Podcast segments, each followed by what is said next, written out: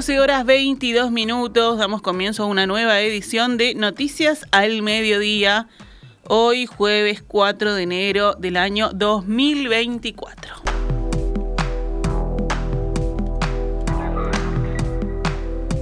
Mañana 5 de enero reabre el sistema informático del SUSIB, el Sistema Único de Cobro de Ingresos Vehiculares, y se podrán volver a chequear vía web todos los detalles del pago de patente de rodados de 2024. En caso de querer pagar la patente de rodados en un único pago contado, mediante el que se accederá a una bonificación del 20%, se deberá realizar hasta el 22 de enero de 2024. En cambio, para quienes opten por abonarla en cuotas, bueno, la primera cuota se prevé para el 22 de enero y después cada dos meses hasta llegar a la última el 20 de noviembre.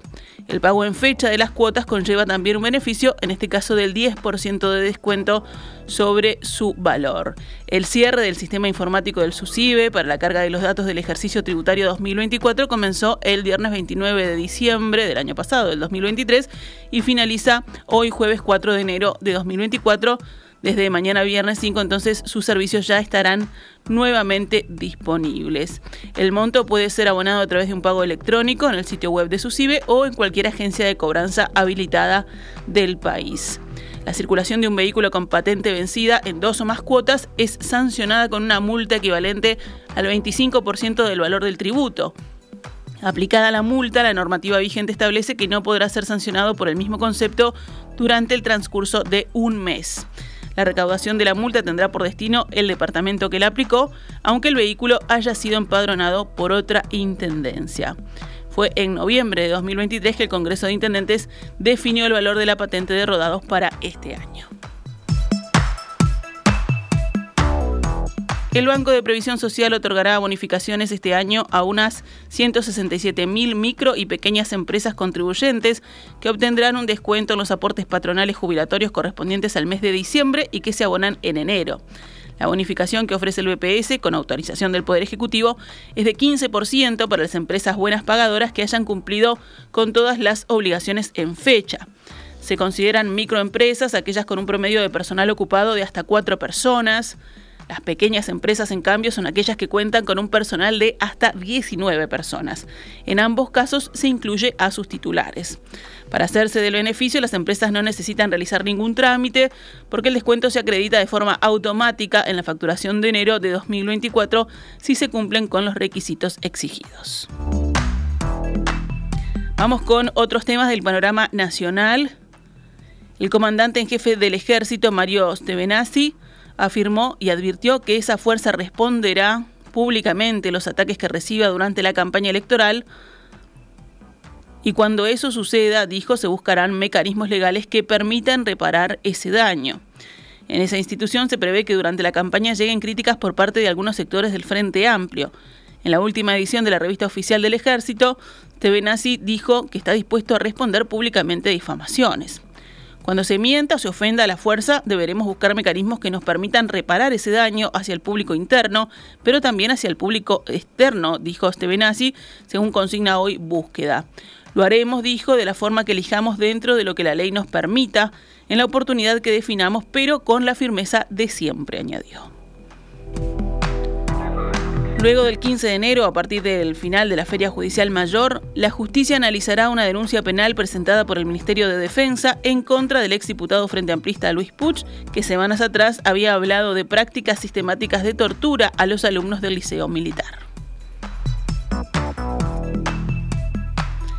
El ministro de Defensa, Javier García, confirmó ayer que en los primeros días de marzo renunciará a su cargo para dedicarse a la campaña electoral lo hará en apoyo de la precandidatura de Álvaro Delgado. Hablando con la prensa, García dijo que su renuncia ya está acordada con el presidente Luis Lacalle Pou. Recordó que no renunciará porque tenga un impedimento legal para continuar en su cargo durante la campaña, sino porque tiene una vocación de militante de su partido y de la coalición. Y creo que, estos cinco años, si uno pasa la línea desde nuestro punto de vista, han sido cosas más positivas y, merece militarse para continuar con un país que a pesar de todos los pesares aumentó el salario real, como esta semana pasada lo reconoció el Instituto Cuesta Duarte del PIT-CNT. que aumentó el salario real por encima del 2019. Uno dice pandemia, crisis hídrica, sequía, diferencias cambiaron en Argentina, y sin embargo el gobierno logró que su salario valiera más. Más de 100.000 puestos más de, de trabajo, mayor salario, mayor empleo, menor desempleo, El ministro apuntó que la situación de Uruguay, comparada a la de los demás países en la región, es una excepción y por lo tanto un gobierno de coalición que logra, dijo, todos estos puntos, a pesar de todo lo que pasamos, merece militar la continuidad y es lo que voy a hacer, indicó García. También confirmó su renuncia al ministro de Desarrollo Social, Martín Lema, que dejará su cargo entre marzo y abril para dedicarse a la campaña electoral en apoyo a Álvaro Delgado. Lema viene participando en estos días en recorridas por distintos proyectos que lleva a cabo el ministerio. Me seduce la idea de seguir dando todo de mí en el ministerio hasta el último día, dijo Lema al ser consultado ayer por la prensa. Después afirmó evaluará otras alternativas o desafíos. Esta consulta iba dirigida a una eventual candidatura a la Intendencia de Montevideo. El nombre de Lema trascendió hace algunos meses como un posible postulante de la coalición de gobierno en la capital.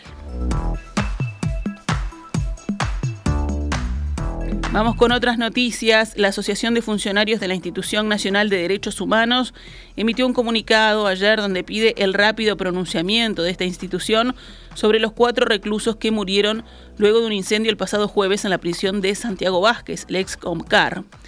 No podemos permanecer indiferentes y deseamos expresar nuestra preocupación ante la situación producida confiando en un rápido pronunciamiento de la institución de derechos humanos, expresó el sindicato en un comunicado emitido este miércoles. El sindicato entiende también que el incendio ocurrido en la celda en la que estaban los ocho reclusos es inadmisible y que evidencia la responsabilidad del Estado en lo relacionado al derecho a la vida, la integridad física de las personas privadas de libertad. De estos ocho reclusos, cuatro murieron y otros cuatro fueron internados. En la tarde de este miércoles, uno de los internados fue dado de alta, según informaron fuentes del Ministerio del Interior. La asociación también llamó a reflexionar sobre el rol que tiene la Institución Nacional de Derechos Humanos y el cumplimiento de su mandato en materia no solo de promoción, sino fundamentalmente en la protección de los derechos de los más vulnerables.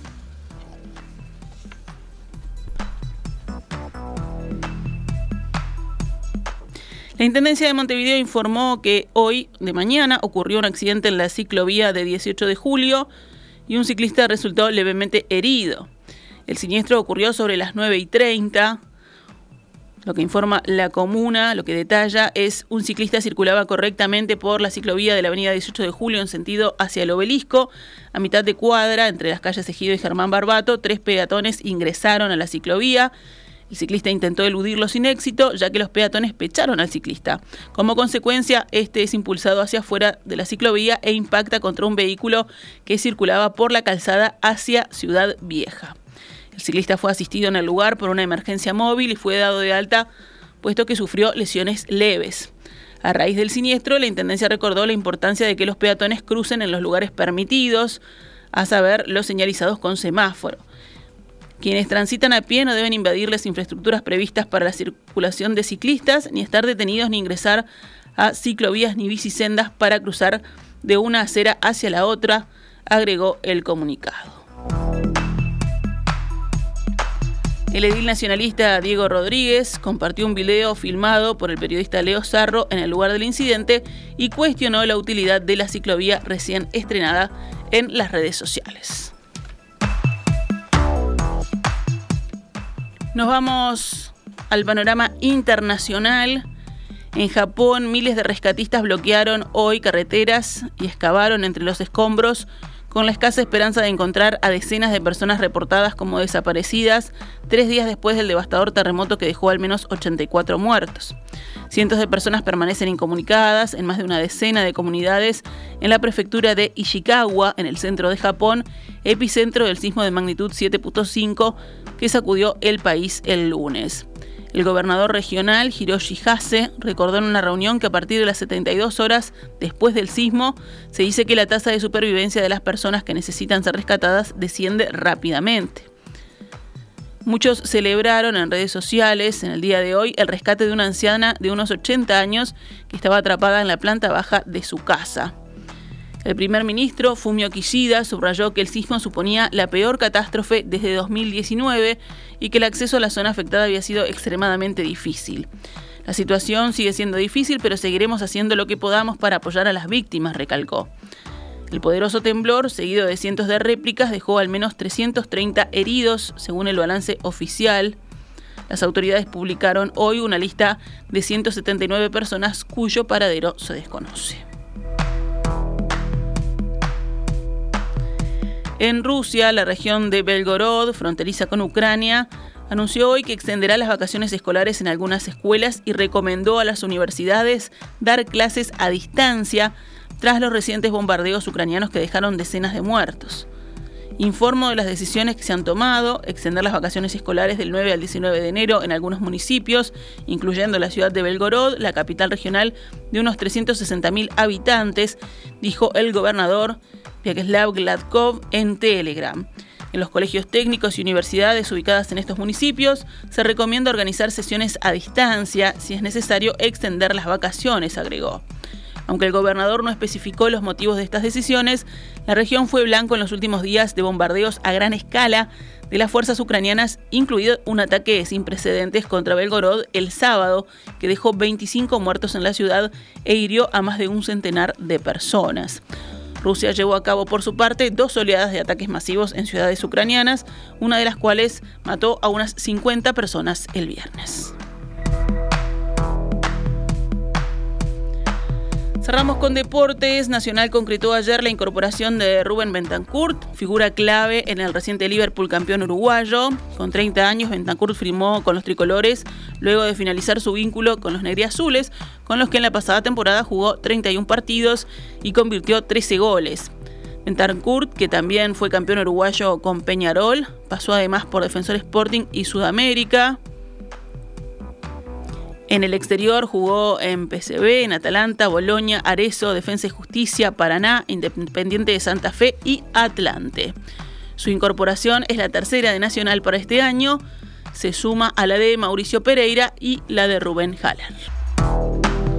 Nos retiramos con noticias al mediodía. Volvemos mañana pegaditos en perspectiva.